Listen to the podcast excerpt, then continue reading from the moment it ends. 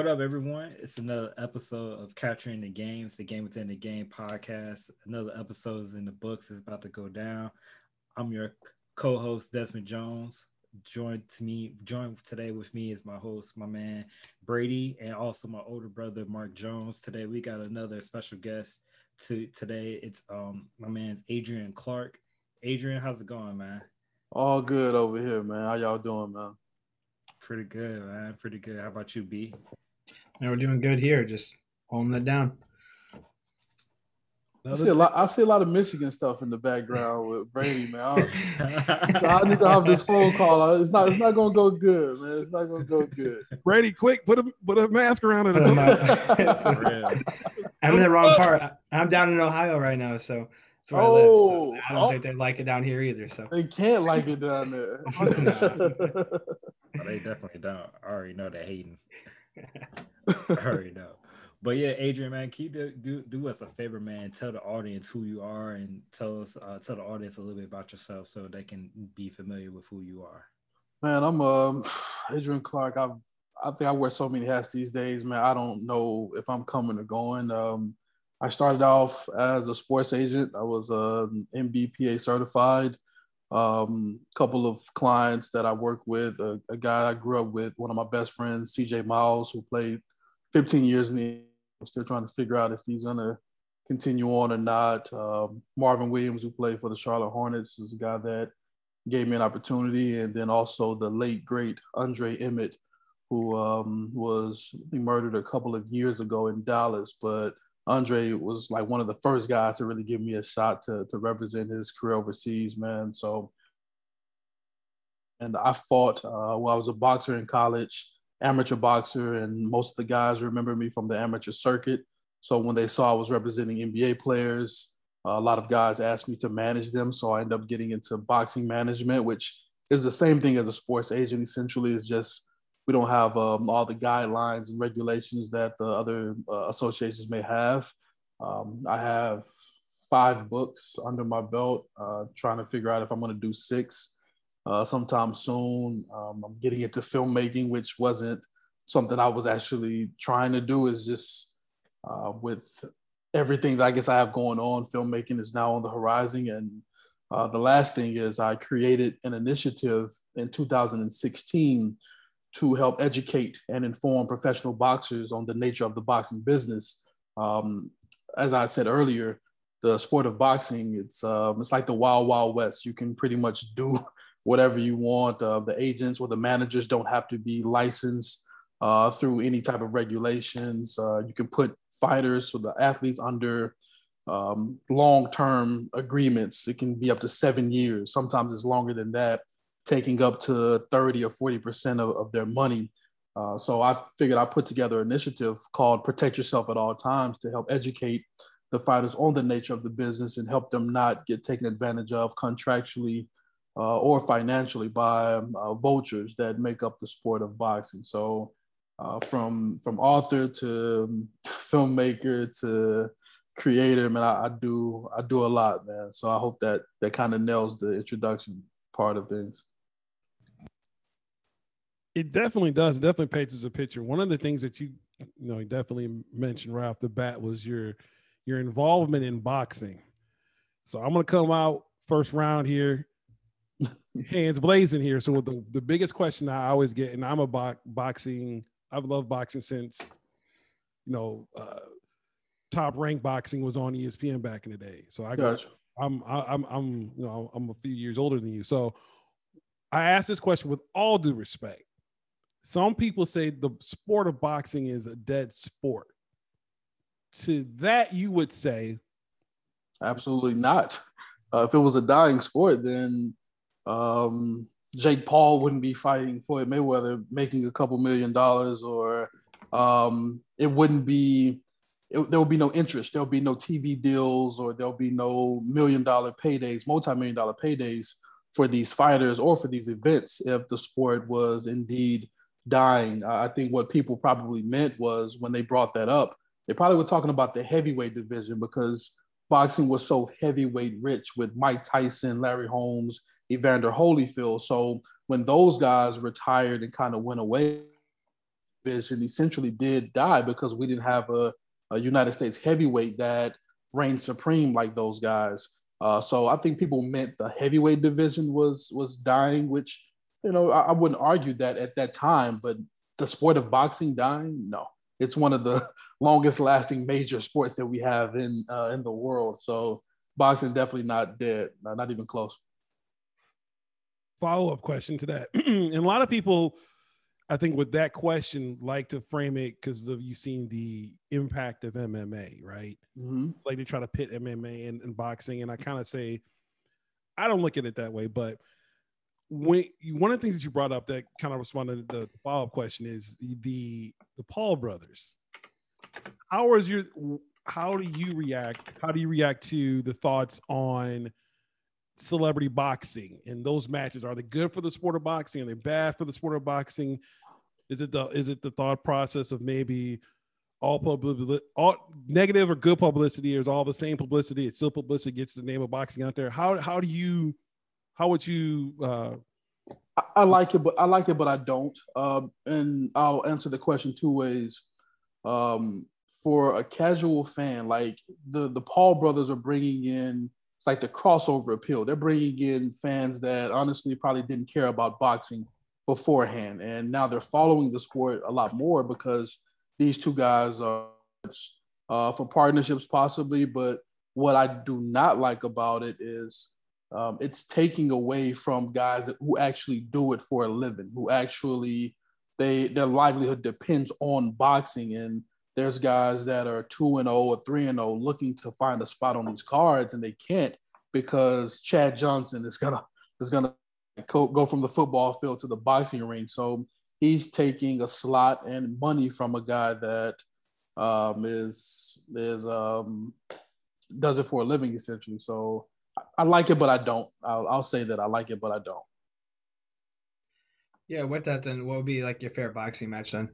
Either all time or anything like that. Yo, can you can you say that again, please? Yeah, uh, what's your favorite boxing match like all time? Ooh, favorite boxing match all time. I'd say um, either Bernard Hopkins versus Kelly Pavlik, who's an Ohio guy. Kelly's from from Youngstown. That was a that was a great fight. Uh, but then also I like Mayweather versus De La Hoya because that was actually, even though Floyd was already on on his high horse before that, but that's what really made him the the start of the pay per view king, essentially. So um, I, I I love those two fights. I actually can go down a list of like my favorite fights, but those would be the top two that um, that I appreciated the most. Yeah, those both of those fights was definitely heavy hitters, man. Yeah, um, uh, especially the the that Mayweather and, and and that Mayweather fight is definitely one of my favorite ones too. Yeah. Um, so here's the, here's one another one for you. Who's the best boxer in the world that the world doesn't know yet? Mm, I like Jaron Ennis from Philadelphia. He's I think he's 18 and 0 or 15 and 0.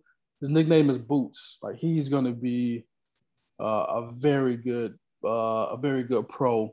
Uh, I would say Errol Spence Jr., who's from Dallas, but you know, the world essentially knows Errol uh, based off of you know the car accident or like now he's fighting Manny Pacquiao. Things I was when I was looking at some of the um, going like doing some research on you.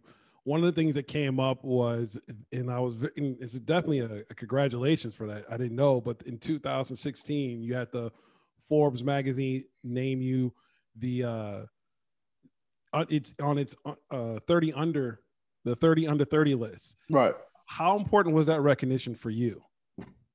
Um, honestly, man, you, I left I left it out of the introduction because I'm 34 now, so I don't I don't bring it up anymore because I'm I'm not under 30. But uh, man, funny story with that. I I saw the magazine one time. I was in the airport and I saw uh, I think his name is Palmer Luckey or Lucky Palmer. He, he's with Facebook, young guy, but he was on the cover of Forbes magazine and it was 30 under 30. And I was just thumbing through the magazine and I'm like, man, I'm, I'm 28, about to be 29. It would be cool if I made this magazine or whatever. So I ended up buying the magazine and I took it home with me and I just, I put it in the restroom. I really didn't think too much about it after I bought it, but having it in the restroom and I saw it every day, whether it be directly or indirectly, uh, it was kind of like a seed planted in my head. Uh, so once I, uh, my I think my lawyer nominated me, which I didn't know, but when I got the email that I was a finalist, that's when my mind went be something uh, big for me. So I started planning different things like, okay, if I make it, this is how things may go. If I don't make it, then like this is the route that I have to take. But um, June, January 4th of 2016, man, I got a call from my lawyer letting me know that I was selected. And from there, like things changed. It wasn't, uh, it wasn't an overnight thing, but it things changed. You know, more people approaching you with opportunities or ideas or whatever it may be. My first book came out maybe a month or so later, so that helped with uh, sales and, and marketing, of course, like that. So um, it was it was dope, man. It was one thing, one of the things I won't ever I won't ever forget.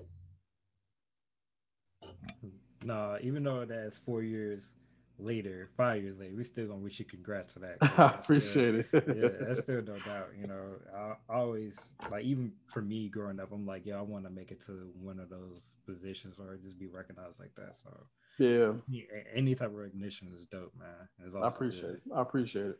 Yeah, no problem, man. Uh, with you know, with you from going jumping from boxing to being sports agent to being in boxing to to even film at this point, you know, have you had any like mentors along the way that's kind of helped you or um like told you like, yo, you need to go check this out because you know this is you know I can picture you doing good in this field or in this area. I, I wish I'll, I'll answer it two ways.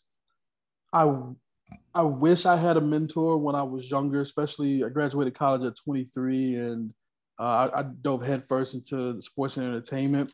I wish I had someone that could had help me out and given me some advice during that time uh, because it, I mean the road was really rocky and I had to learn a lot of things on the fly.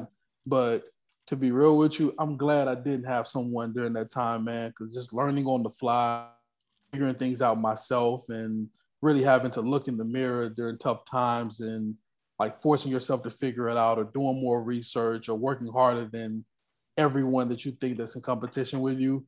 Um, I wouldn't trade that for the world. So uh, I wish I did have a mentor, but I didn't uh, during those times trying to figure things out. People really didn't come until later on. Like my relationship with J. Prince, like that was after, I think that was after like three books, I believe it was. And after Forbes, I'd already pretty much, I think I already sold my company uh, once I I got with uh, J. Prince. And Jay's been amazing for me uh, this juncture in, in my life. But um, in my 20s, man, it was really just me figuring out things on the fly and asking a bunch of questions, probably being annoying to a lot of people, but um, I was just trying to get ahead, man, just trying to learn whatever I could to to make moves. Yeah, uh, with that, with all the writing the books and all this, the mentor stuff, what are lessons that you know now that you wish you would have known before any of this happened? Good question, man. Um, I wish I would have known a lot more about like taxes. uh, I wish I would have known a lot more about taxes. Um, you ain't the only one, brother. yeah, bro, I know, right? I think that's everybody. I think that's everybody. Um, but then also, um, how important it is to have like a blueprint of what direction that you're going, man. Like I was learning on the fly, but I really didn't have a plan. I just had like, you know, I, I want to do this, figure out how to do it. I think if I would have just sat down like and wrote on a piece of paper like where I wanted to be or different steps or things of that nature, I think I would have been better off. It's just with me, I, I think it in my head or I see it in my head and I just go for it without writing it down. So uh, I'm 34 now. I'm starting to forget a lot of things. And honestly, if, if I wouldn't have got the email from you guys, I would have forgot about the podcast. I appreciate y'all that. Appreciate y'all sending that. But I wish I would have wrote more things down um, when the journey first started. Um, and it really would have helped me, uh, probably expedited a couple things uh, to where I'm at right now, man. So I wish I would have wrote more things down at a, at a younger age. That is definitely interesting. I think we everyone has when you're looking in retrospect you know, kind of like I wish I had did this or wish I had did that. Just you know, hindsight's always twenty twenty, right? Twenty twenty, right? Right. So let me ask you this: We'll switch gears a little bit. What's the dream fight you wish would have happened? Hmm, dream fight I wish that would have happened. That didn't happen that you wish would have happened, whether it be rumored or whether it be something just kind of like, man, that would have been a great between two gladiators, whether it be heavyweights down to whether like you know, I really wish, you know, Muhammad, even Muhammad in his later stage, Muhammad and Mike Tyson, you know, because Muhammad, uh, excuse me, Mike Tyson fought Larry Holmes. Um, and even though he knocked Larry out or whatever it may be, but just seeing a, a vintage heavyweight, a guy that was like like heavyweight royalty essentially, to see him fighting against a guy that's like a young bull that is the the the next best thing. I would have loved to see Muhammad Ali and Mike Tyson uh, in the in the ring. Um, older older Muhammad Ali, of course, I think he would have succumbed to the power of Mike Tyson and just how his lateral movement, his head movement was it was crazy. It was something that uh, I think the older fighters had never seen before, or if they they saw it, they were just so much older now. The reflexes slowing down. Uh, Father Time is undefeated, as you guys know. So uh, that would have been a dope fight to watch, though. Mike Tyson versus Muhammad Ali. So is Muhammad? I mean, I'm sorry. Is Mike Tyson your favorite boxer of all time? No, no, no. He's actually he's actually not. He's actually not, man. Uh, my favorite boxer is either between. Um, I, I love Jermaine Taylor. Him and I both are left-handed, so I learned a lot from Jermaine Taylor, who's from from Arkansas. Um, I'm, I'm, a big fan of Bernard Hopkins inside the ring. Outside the ring, not so much, but inside the ring, uh, big fan of Bernard Hopkins. And then, of course, um, you know, you can't you can't name a, a like a favorite list without having Floyd Mayweather and Muhammad Ali on there. So those would be my top guys. I don't think I have a favorite favorite, but those would be my top guys. Not a bad list. Not a bad yeah. list. Roy Jr.'s missing, but that's not that's a great list. If I would have had a top, so if I would have to name a top five or a top ten, Roy is definitely, yeah, Roy's definitely on the list. Uh, with Floyd and Roy, those are two guys that I don't think you have a top ten list without having them on there. Gotcha. Yeah. You you mentioned being a lefty and having to learn from a lot from from Hop what's like some other things that that when it comes to boxing that um that's hard to pick up or hard to do or just learning that or may not know from just being an audience yeah you know fighting and boxing are two different things you you can be the baddest street fighter from wherever you're from but once you get in the boxing ring it's totally different man from from technique uh, people think brute strength will get you far in the sport of boxing and honestly, it, it, does not, especially if you're fighting against a technically sound uh, boxer. So the, the most difficult thing, the most difficult transition for me personally was learning that, okay, this is not, it may be a fight, but this is really a chess match with your hands and, and your and your mind because you go in with the mindset that you have in the street to where all right, I'm gonna knock this person out within the the first round of the fight three minutes is a long time in a boxing ring. It's it's an eternity. So if you go out there trying to go for broke within the first minute and you gas out, and the other person is keeping their composure and watching you miss punches, takes a lot out of you, and you probably won't make it out of the first round if you come in with the anger and the brute strength. So learning that uh, when you're boxing, it's totally different from fighting, and you have to keep your composure, keep your discipline, and uh, you have to really play chess uh, in, inside the boxing ring, man. But it's, I think it's one of the most difficult sports. Um, I, I, trained a little bit of MMA, and uh, I didn't find it to be as difficult uh, as boxing. But boxing is probably the hardest sport to to cross over and make an adjustment to and be successful in the sport. Yeah, with that, um, with the, the boxing and, and the managing part, what was that transition like from going from the boxing and then now managing and being in charge of uh, the boxers? Well, you know, I, I actually had no plans to be on the business side of boxing. I, I was intrigued, but I didn't think that it was gonna like go that way. I honestly had plans to be the the the best NBA agent in, in the world when I was 23 years old, and I got certified at 24, and that was my focal point. But boxing just kept pulling me, man, and there was just more people that needed help or needed advice. And before I knew it, uh, I was representing uh, I think Jerry Belmontes was 11 and oh, he was undefeated at the time, and he was a free agent. He was just dropped from one of the best promotional companies in boxing, which was Top Rank. And you know, I was managing him, so I had a lot of leverage, and a lot of people wanted to talk to me about, you know, what was his next move. So I, essentially, I, I pretty much a Ferrari fell. I, I barely knew how to drive, and I barely knew anything about the the street. is just a Ferrari fell in my lap, and everyone wanted to either drive it or be in the passenger seat or at least just have access to it, man. So Jerry helped his stature and who he was as a fighter helped me transition um, to become a boxing manager and actually make a lot of noise at such a young age. But I had something to sell. It wasn't just me coming in and like really scratching from the total bottom. I was at the bottom, but I was in a really, really nice car at the bottom, and I had to figure out things from from there. Now, one of the things you brought up something just really interesting. You went from boxing, being a boxer, and, and, and then you went from to MMA. And a lot of people like to, like I said earlier, like to pit MM, MMA versus boxing, right? How was that transition? Like, how did that?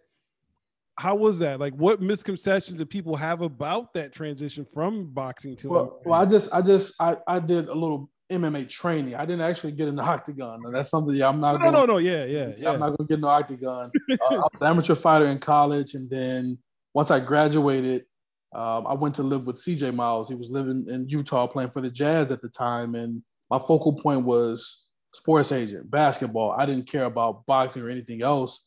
Um, so the position, honestly, it wasn't hard from going from boxing to uh, representing the fighters. The, the most difficult thing was like letting go of all right the dream of what I wanted from an NBA sports agent standpoint.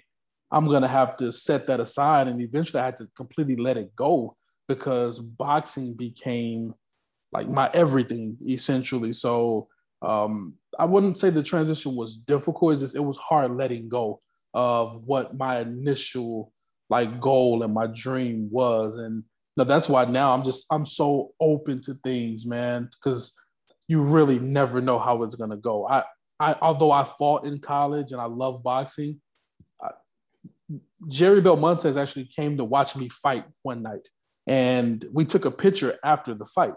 I, no way. We used to see each other at the club, man. He used to he used to be at the club with his girlfriend, and everyone knew who he was. I was in college, so we would always cross paths and always show respect to each other, man. But if you would have told either of us, like, hey, in the next five years, you guys are going to be working together and you're going to like fight for a world title and going to make lots of money, I would have been like, well, this person is crazy. You know what I'm saying? And for it to happen the way that it did, man, it's something out of a movie or a book. I never could have like planned this myself. So um, I just, I'm open to whatever, man. I don't try to put myself in a box just I'm open to to whatever because I understand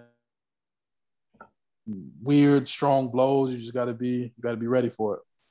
How was that pivot going from dropping? Like, what's the main thing? Like, if if someone's listening out here, and maybe not, it's not boxing, but maybe it's trying to go from a professional career to a moving into the business world. Mm-hmm. What what are some keys to making that pivot that helped you transition from letting go of the dream to going to the business side?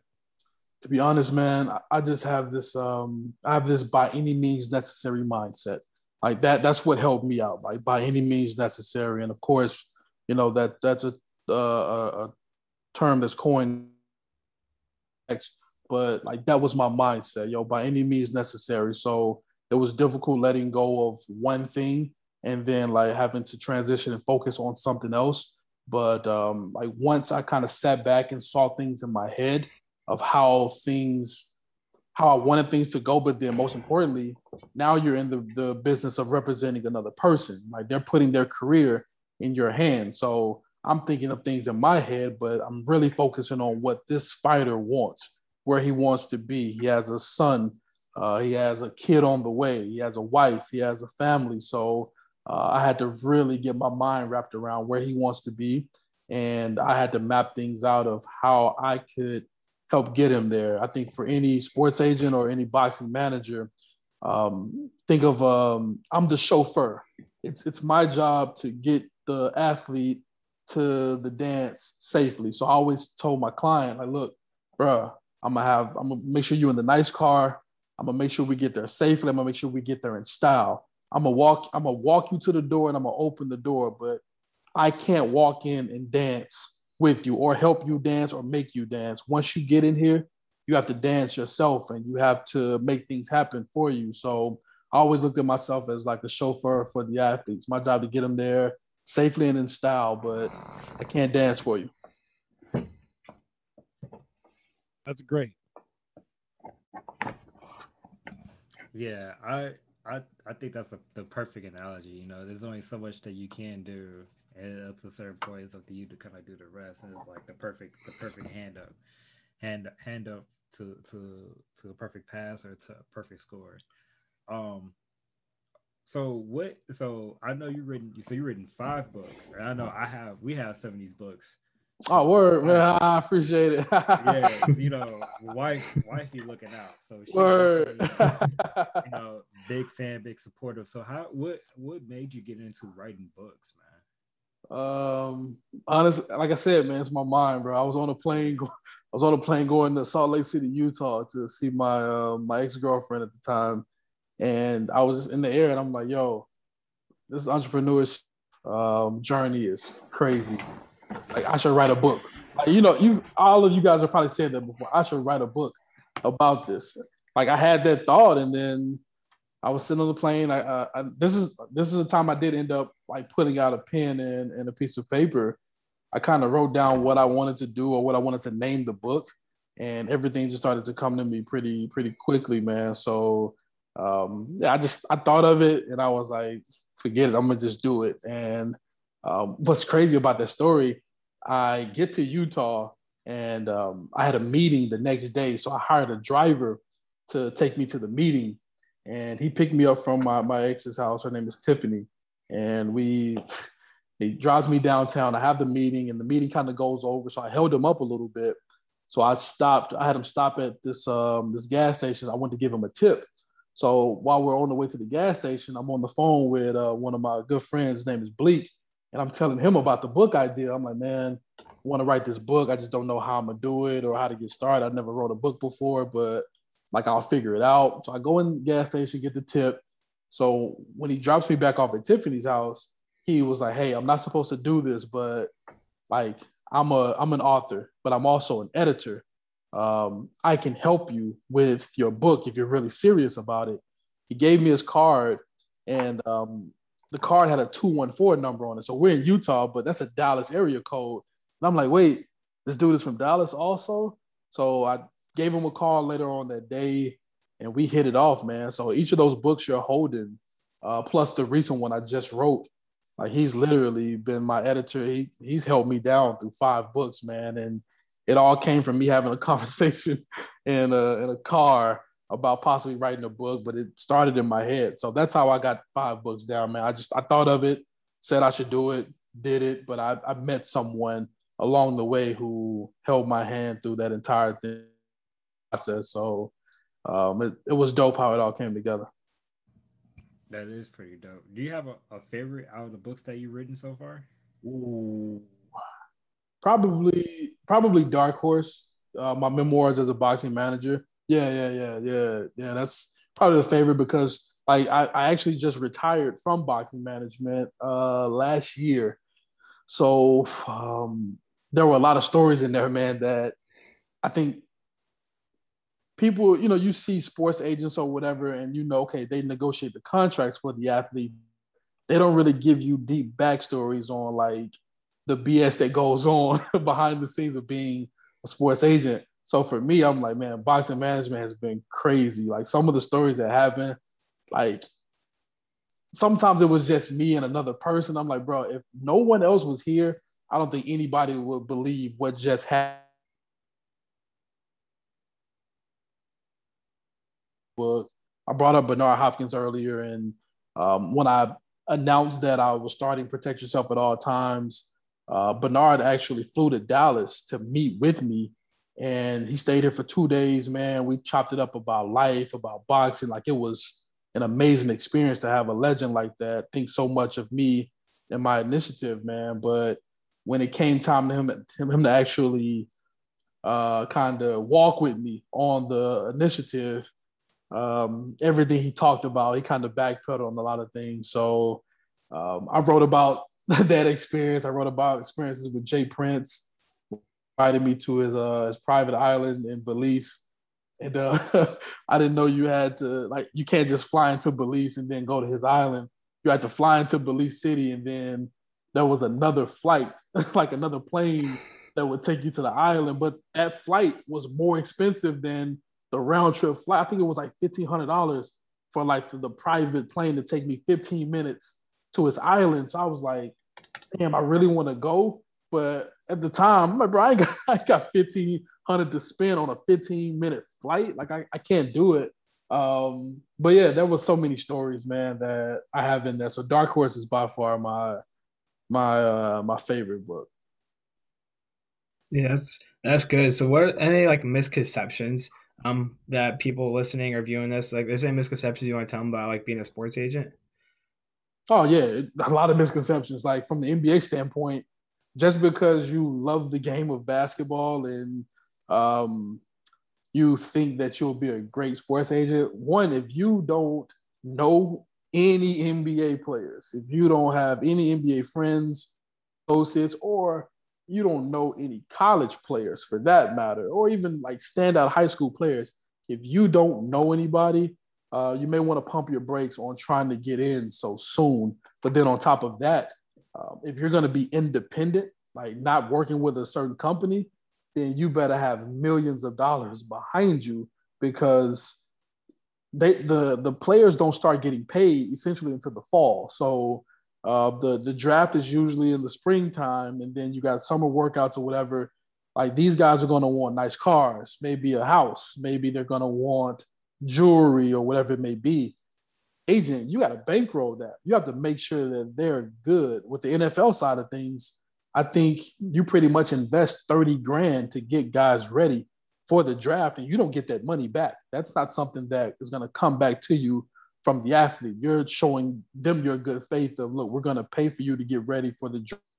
And it's something that's not going to come back to you. Um, so the misconception is that it's okay, getting licensed and taking the tests, like that can be relatively easy. But man, if you don't have the money or if you don't have the relationships, you'll just have the certificate and you'll be able to tell people like, yeah, I'm a sports agent, but no, I, I lived with an NBA player. Um, although I wasn't his licensed like agent, I lived with the player and I was given opportunities by other guys. But when it came time to actually um, sign guys, like the things that they needed, the things that the families needed. I'm like, wait, I don't, I don't have that. I don't have the type of money. Yeah, I can just become an agent and take over things, but nah, if you ain't have the money or the relationships, yeah, it's gonna be a impossible uphill battle. So, Adrian, do you have a story similar to the, the J. Prince stories you told us uh, with the boxing, like how you had to go, how you didn't know you can just fly into Belize and just kind of. you have one like that on the NBA side because I know you spent a lot of time there too. Do you have any good NBA stories that you can tell without getting yourself in trouble? Without you know, I'm, I'm trying to think. I'm trying to think. I'm trying to think. I don't want uh, you don't want to know no bridges burned, but yeah, yeah, yeah, like I'm trying to really think, man. Um, okay, I'll, I'll say this um, my boy, who's now the associate head coach of the New York Knicks, uh, Johnny Bryant. Um, he at the time was living in Utah. He was uh, he had his own skills academy. Um, so I was looking, and it's just funny how all this happened together, man. Um, Johnny wanted me if I was looking to sign Tony Mitchell in 2012. Tony Mitchell ended up being the second round pick of the Detroit Pistons. So I had this mindset of okay, sign Tony and take him to Utah to work out with Johnny, and Johnny will get him ready and make him more versatile for the draft. So flying to Utah, I'm hanging out with Johnny. So Johnny takes me to Utah Jazz facility. He's working out Paul Millsap and his brothers. Marvin Williams had just got traded to the Jazz. So Marvin's on one side of the court working out, going through individuals, and then Johnny's on the other side of the court taking the Millsap brothers through workouts, pretty much auditioning for me. So I'm sitting there kind of just, just watching both workouts or whatever because I knew I knew of Marvin Williams. Marv ended up coming up to me in the between his workout and introduced himself or whatever it may be, and he wanted to know who Johnny was. He wanted to know like who was got to work out with in Utah. So, and this is I always kind of get chills like telling the story. Before we left the facility, I told Johnny like, "Hey, Marv wanted to know who you who you were or whatever it may be." And he was out for real. He was like, Yo, I should go back in and introduce myself or whatever. I'm like, yeah, go ahead, do your thing. I'm gonna I'm gonna leave. I'm gonna go on, on the phone call with Tony and see where we're at. While I'm on the phone call with Tony, Tony's giving me bad news that he's not gonna sign with me, that he's gonna go with CAA, which is a larger agency. So I'm I'm holding the phone, um, like in the parking lot, just getting bad news. Like, come on, man. Johnny comes out smiling ear to ear, and he's like, "Yo, bro, thank you so much for chopping it up with Marv, man. But get this, the Utah Jazz are interested in hiring me as a coach, man. So like, yo, us just being here, I not only got another contact with a player, but I think I'm gonna start coaching for the Jazz. So even though like I didn't sign Tony, and um, I didn't really get anything out of that, but just being there and seeing Johnny's career like take off based off of something he was looking to do for me. Like that was crazy. And then my relationship with Marvin Williams just grew over the years to where he became an investor and helped out with one of the world title fights that I was a part of. Just that one day and having like those three entities in one place, man, it was just powerful. So now to see Johnny's the associate head coach, Marv is retired or whatever it may be, but you know I'm saying still a business partner essentially. It's just funny how the world works, man, and how things come about. But that was one of the craziest stories I had. Um, not quite like the island, but that was a crazy story I had from the NBA because now both of those guys are light years of where they were at that at that particular time. So that was a really dope story. No, that that is a dope story, and now I'm looking at I'm looking at everyone involved in the party in that story differently now. So uh, especially I keep I'm gonna keep my eyes on the guy in New York too. uh, I definitely know my brother will as well. Yeah, anytime you get mess, you can get connected to Thibs. Like, like that's being a Chicago Bull and Chicago uh, Chicago Bulls fan and growing up in there. And you know, we for people that has been down, so the Thibs and the Derrick Rose and those guys, we mm-hmm. have a fondness in our hearts. So anyone attached to Thibs automatically gets a seal of approval in my book, except for Jim Boylen, but we're not gonna talk about that. had to shoot fire. yeah, we're not we're not gonna slander Jim Boylen today, but we say that another day. but yeah, that takes care of this first portion of our interview. So now we're gonna transition into our, our rapid fire round, which we call the game within the game. So it's just a, a couple questions we kind of ask you like either or, and just to get your um your your opinion or, or, your responses. We have like a kind of like a scoreboard on our side of the running tallies of what people have said and what people have responded. But anyway, so my question for you is: Are you ready to play? Yeah. All right. So we're gonna start off light. We're gonna start with something simple, something slight. Are you a TV show person or movies? TV movies. shows or movies? Movies. Movies. Yeah, movies. Oof. Movies. Oof. Yeah. what's your favorite movie of all time? Training Day. Ah, okay. okay. All right, Jake. Absolutely. But my God. Mark, what's your favorite? Mine? Yeah. See, I'm too much. I'm I'm like a like I'm a movie junkie, so it depends on what you know. I, I can go like sci-fi, action. Mm. You know, like I it just depends on what realm you, you're in. So, you know, so you gotta give me a category that I can give you my favorite movie. No, I can't give you a category. B, can you give him a category? I give you a sports category, sports podcast, sports category. Sports favorite sports movie has to probably be Remember the Titans. Hmm. Uh, it's, it's, it's between that. It's between that, and honestly, yeah, it's got to be. It's got to uh, uh, the most quoted movie or the most impactful movie for me. It has to be Remember the Titans. So Absolutely. I could I could go, yeah, more, yeah, it's gotta be that. Above Yeah. the above the rim is mine for for sports. I and I can't be I can't be mad at that either. Yeah, I gotta go. I gotta go above the rim. Like white white man can't jump. I can't go. That's another one. Can't be mad That's at that. Yeah, that's a classic. Cannot be mad at that either. I just think because I got kids and they, you know, it just I'm blaming it on the kids. Blame it on- Uh, sorry. Uh, next question we have is uh, chocolate chip cookies or oatmeal cookies? Chocolate chip. Chocolate chip, without a doubt. know, chocolate chip cookies are good. I could go for an oatmeal raisin here or there. Uh, honest. nah, I, yo, I hate raisins, man. So mixing raisins in with cookies, nah, I just can't. I can't get down with it. Definitely chocolate chip.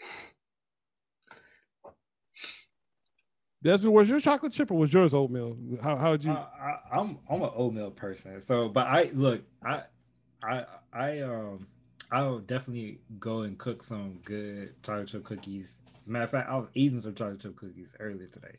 So I, I I'm gonna pick oatmeal raisins, but I definitely be cheating on oatmeal with chocolate chip. Ready? You said you're more of an oatmeal. Yeah, I mean I can do chocolate chip all the time, but if there's oatmeal raisin there in the mix, I kind of go for it because sometimes it's not. I don't get it all that often, so I kind of want to. Sometimes when I get that chance, I'll I'll take it. Hmm. Yeah, I'm like Adrian. I'm I'm chocolate chip. The only time of oatmeal I'm gonna touch is them oatmeal cream pies. Like those are Bruh, exactly, bro. like we have like I got four boys and we go through like the big humongous box in like three days. Yeah. So it's it's crazy. um, my question for you is: This is an either or. Mike Tyson or Evander Holyfield? Oh, Mike. Mike. Mike is just aside from him fighting, like his his knockout ability, it's just his personality. Like outside the ring, from from controversial Mike to cool Mike to intellectual Mike to uh, always like to say philosophizer Mike. Like, bro, he just give you so many different angles, man. That you got to go with Mike. Absolutely. Yeah, I, I'm with you on. I'm with you. If I had to pick, I pick Mike just for all those same reasons you gave. I I I think Evander's one of the most underrated boxers of all time Agreed. because he's, you know, he didn't have the, the necessarily knockout power that Mike did, but he was, he could just take a beating Yeah. and then somehow just it went up be ahead on points. So, Yeah. um, but yeah, what about you two? What about Dez and, and Brady? You know, I'm not too big into fighting. I don't know too much about the backgrounds either one of these, but just because I know Mike Tyson more, I think I'd go on that direction. Got you. I'm Dez? picking I'm picking Mike. Yeah, I, like I said, can't be wrong with that. Can't can't go wrong with that one at all. So I got another either or here for you. Um, Roy Jones Jr. or Floyd Mayweather? Ooh, man. Ah. That's a damn good question. Um, ah. I gotta. Well, you have to ask me that. Can somebody else go? Because yo, I'm like, I think I got it. I think I got an answer. I don't know if we talk about entertainment. If it's entertainment wise, you got to go Roy. Roy's giving you the most entertainment in the ring. But as far as like a guy that can just stand in front of you with his hands down and you can't hit him at all, it's I got to go Roy. I got to go Roy Jones Jr. Like if I had to pick who to watch, it's Roy Jones for sure. Absolutely, Roy Jones Jr. I, I met Roy when I was living in Vegas for four years. The dude pulled up to the barbershop at eight o'clock in the morning in a gold limo and sat down right next to me. and we had, and, for two hours, we had like a dope conversation. He was so so such a down to earth cat. So oh. Absolutely, is Roy Jones Jr. There's no disrespect to Floyd. yeah. Uh, Floyd, I also had a run in with Floyd in Vegas too. Uh, I can tell you all about that off wax. So uh, that's an off wax conversation. Uh, but yeah, I had a, I had a, I, I ran into Floyd too. Uh, but no, Roy Jones, Roy Jones Jr. uh, Like that was that was my Superman um, in the early 2000s. So absolutely. Des, I'm going Roy Jones, man. I grew up watching like watching Roy, so it was always a Saturday night thing. We watch, we sit down, we watching Roy Jones Jr. mm-hmm. Well, I'm just yeah, I mean, I'm going Floyd. I don't really know too much about Jones Jr. So, but I mean, I might not just shouldn't say anything. I might. No, Ray. So here's what you do. So you have an assignment. You have to go and look at go on YouTube binge and you see something what Roy Jones Jr. was doing, and it was crazy how fast this guy was. Yeah. Like he, you see all these athletes that have turned into, and not just entertainers, but they went into movies. Like it, even at the height of Roy Jones Jr. boxing, he was in the Matrix. Like that's how like he was that dope of an athlete that he could and he played other sports too. Like they had back in the day, they had the rock and jock and stuff like that. Mm-hmm. He could play all sports, but he was so the dude was just uh, just a phenomenal talent. Talent that just Roy Jones Jr. was was one of the like I said, like like Adrian said, he's a if you go ten boxes and, and you haven't named Roy Jones Jr., your list is crap. So same, yeah, straight up, straight up. Um, so here we go. Um, next question is: So are you going? So now I know you get into the film, the film and stuff. So are you? Do you like? Do you prefer the Rocky movie franchise or the Creed franchise? Neither. Oh, elaborate! I like it. elaborate. Let's, let's, okay. All right, and I know a lot of a lot of like Rocky fans is gonna be upset but just both of them were like really cheesy. Like, I, and give it, given the time that Rocky was created, I mean, you know, it was it was cool during that time or whatever. But um, I've yet to see a boxing movie that I get it. It's Hollywood, so everything is Hollywood. It's not real. It's um, it's a depiction essentially of you know like things that were based off of whatever. Um, I think Rocky's story was based off of uh, Chuck Wepner, um, um, former professional boxer who wasn't really good, and they they kind of mix some things in to to make it like he was just this um, amazing fighter. But I, I've yet to see a boxing movie that felt real, where it's like I left the theater, I finished watching it thinking that was like spot on. So from the Rocky movies to the Creed movies to the movie Southpaw with um, I can't think of the guy's name, Jake something. Jake Gyllenhaal. Yeah, exactly. Even that was really cheesy. It was really cheesy done. So um, impressive. At the end of the day, I don't want like to I don't like to talk down on anybody's work, but from me being a boxing guy inside the ring and then being on the business side, and now I'm I kind of like I'm behind the camera. I'm not a fan of the Rocky movies. I watched all of them, and I'm like, people actually like this. And then I watch Creed, and I'm like, this is no better at all. So I'm not a fan of either, man. I'm gonna have to I'm gonna throw my hat in on that one. I'm not a fan of either series. Either. Wow. I was not expecting that. yeah, I, I, definitely wasn't expecting that. I wasn't expecting that. I'm speechless. I get it. Though. I get it. Don't worry yeah. about the Rocky picture in the background. Don't worry. I, I saw that. I, know, I saw. I was going to say something, but I left it alone. But I saw that. No, no, that's all good. I mean, I thought it was a dope quote, but yeah, I, I absolutely for those who have been in I, have I've known a couple boxers and, and now now know another one. So for those who have, they all you, it's it's usually unanimous. Those who have been in the ring, despise Rocky and despise any boxing movie because you can't it's not, you know, say it's not, it's not real. You know, it's not even close to me. It doesn't even look real. Like if you and if you go back and look, like the Rockies don't hold up. Like you, you like the punches are five feet away. You can see the head. Yeah, yeah. No, that's not. That's not. now, Michael B. Jordan did get knocked out trying, like doing right doing his stuff. Like he was really trying to make it look as real as possible. But possible, right, right. But it's still uh, no, it's not. It's not. So I get it. I for I again, all respect due for those who have been in the ring because that's not a that's not an easy thing whatsoever. At all, man. At all. One of the things that you just mentioned though, because I don't think we really talked about it much, your movies. Like you say you're getting behind this, like you're getting behind the um, you know, behind the film and behind the camera. Mm-hmm. What are some projects that you're trying to get involved in that you can talk about, or not even necessarily yeah. talk about, but what things are, that kind of inspire you to get to do that? So I actually just um, on my on my YouTube page, I, I just created protect yourself at all times YouTube page, and um, you know I've actually been in filmmaking essentially because the first document I've done all the projects myself. So um, my first project was Adrian Clark um, before the bell, and it was like given um, uh, an angle of a boxing manager before the fight happens, and then we did some stuff while the fight was going on, and then after the fight with my client and myself. But um, you know, I did all of that, you know, with the production team. Seven part series that Everlast Worldwide, the glove, the boxing glove company, they sponsored.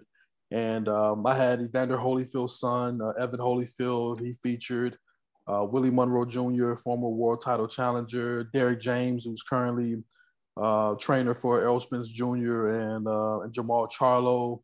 Um, but I was br- just breaking down to the fighters and general public um, how the boxing business is. Most people, they just, you just want to see a fight, or the only thing you know is a fight, but there's so many dynamics that go into making a fight happen. And if you have any interest in like sports management or the sports and entertainment side, the business side of things, then you'll be interested in and protect yourself at all times. And then the the series that that I did, it's a seven part series, and I, I go through talking about the boxing manager process. And I, I took one of my friends, American, and now she's uh, in accounting, but we had her um, apply for a boxing manager's license through the state of Texas. Now she knows nothing about the sport of boxing, and you, you, as you see on the when you watch the video, I asked her certain questions that most boxing people would know. If you're in the business of the sport, you have to know these questions, and she had no clue. But the state of Texas still licensed her as a boxing manager. She didn't have to take a test. There was no background check. She just sent in an application and a hundred dollars and the state of Texas sent her a license to become a boxing manager. So, who they may have a college degree, but in regards to the ethics of business in that particular genre, they know nothing about the sport. They know nothing about the ethics. They know nothing about the negotiation process, but yet they're still licensed to negotiate and put athletes under contract. Uh, so I depicted that in in episode three and uh, I'm pretty sure it blew a lot of people away because it's like, yo, this girl is beautiful. And yeah, she's educated and, you know, all those things, but she knows nothing about boxing. But yet, and still, the state of Texas, the boxing commission still uh, licensed her when she knows nothing about the sport um, and has no plans to know nothing about the sport. It just we did it for, uh, you know, I like I like ruffling feathers. So from from a filmmaker standpoint, man, because uh, I'm I'm actually doing my first independent film in the fall, and like it's gonna ruffle a lot of feathers. I can't go deep into detail on it, but that's the type of uh, if I get deep in this thing as far as filmmaking goes, I'm gonna ruffle feathers, and um, I have to do everything independently because trying to partner with someone, they're like, oh no no, we don't want to cross that bridge, or we don't want to make this person mad. And for me, I'm like, I don't care. Like like what's the in my head? It's like, oh, what's the what's what's the worst that can happen, or like what are they gonna do to me once they see this depiction of this angle or whatever. And as long as I'm not uh, no defamation of character, as long, as long as I'm not like talking down or or making up fictitious things about somebody, uh, my art is my art, man. So my my films are gonna be probably really controversial, and I'm gonna ruffle some feathers, but whatever. I'm here for all of it. like I'm at a, like I'm at a match, just eating popcorn, just watching. So right, right. I think that's what that's what made I think that's what made Spike Lee so great because it's like you go against the grain of of what pe- what what people want to see, so to speak. And you know, he he touched on like racial divide and different th- things that were going on during the time of like the early 80s, late 80s, early 90s. He depicted those things. John Singleton did a great job with Boyz n the Hood uh, the Hughes brothers did a great mm-hmm. job with um, ah, Menace II Society. Thank you, thank you. You got me. So it's like they did an amazing job by like going against the grain and not softening things up and showing exactly how it is. That's my mindset when it comes to to filmmaking. I, I appreciate that. Like I said, I'm here for all of it. Word. Word.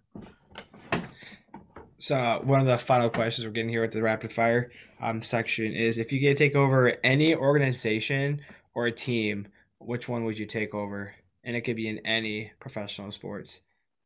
It's a great question. Um, I'm a Texas guy, man. I'm like Dallas is home for me, but I'm really big on the state of of Texas. So I would have to say the one team that I would take over. I can't say that. I can't. It'll have to be the Dallas Mavericks. Uh, I'm a big. Whoa! I'm a big basketball fan. Kicking Cuban to the curve. Yeah, I'm. Yeah, I gotta. I'll have to do basketball because honestly, I, I feel like Texas has. We have a lot of great players that come out of the state of Texas, and a lot of them end up becoming free. I feel like the, the Mavericks don't do a good job of centering in on the the hometown guys. No, no you know, Mark does a great job of. Uh, Donnie, excuse me, Donnie does a great job of, of pulling in the right players. I mean, to trade for Luka, I was I'm not a Mavericks fan, but I was hoping I watched that kid through throughout his circuit overseas, and I kept saying like, "Yo, this dude is."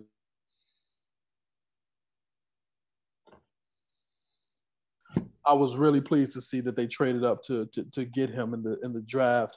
Uh, but you know, Dallas, the Mavericks are essentially becoming an overseas team. It's like most of the the marquee players are from um, from the European market or or the, the overseas market. So I would look to make Dallas a hotbed, man, to where it's like you know guys want to go play in Miami or LA, to or even Atlanta for that matter. But I, to, to build a team that would make Dallas a place where free agents will want to come. I, th- I think Mark would appreciate that. Absolutely. Like that's my second team is the Mavs. So uh, and he's right. Luka is that dude. Um, who, that's a cold blooded. That's a cold blooded dude. Man. And think about it, he doesn't look like he should be as good as he is, but he is. I know, right? He looks like your neighbor that cuts the grass. uh, I've seen I've seen a few guys recently that look that favor him or whatever, and I'm like, bro, Luka's walking dogs for a, a living now. Man. He doesn't look like a hooper, but bro, you get him on that court, man, and he's been pro since he was what 14, 15 years old. So, like he said, like scoring in the NBA is easy. Um, I mean, nobody really plays plays defense for that matter, but um, he he makes it look really easy, man. So I'm a big I'm a big fan of Luka, but yeah, I would like to see Dallas do more as far as the, the team goes. Gotcha. So that kind of wraps up our uh, interview and our podcast for today. Um, I'd like to thank you, Adrian, for joining us. Um, for the people listening and viewing this, where can they find you and I follow you at? Um, on Twitter, which I'm never on Twitter, but I'm the Adrian Clark on on Twitter. Don't tweet me because I won't get it until like two months after you actually tweet me. So uh, I think I'm most active on Facebook, Adrian Clark, um, and on Instagram, uh, AC underscore Clark.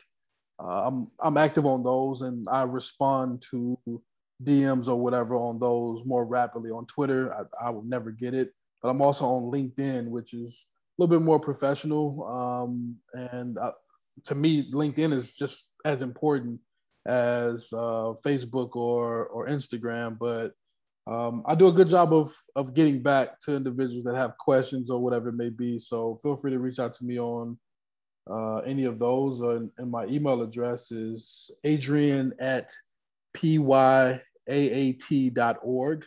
Um, so yeah, reach out to me, man, and I always have my phones on me. So more likely, I'll get back to you. If you start going, you start asking too many questions, then I'm gonna I'm gonna either bill you for consulting or I'm gonna instruct you to get with Tashina and set up a, a consulting call. But anything that's ground level, man, I'm, I'm always to get back to you.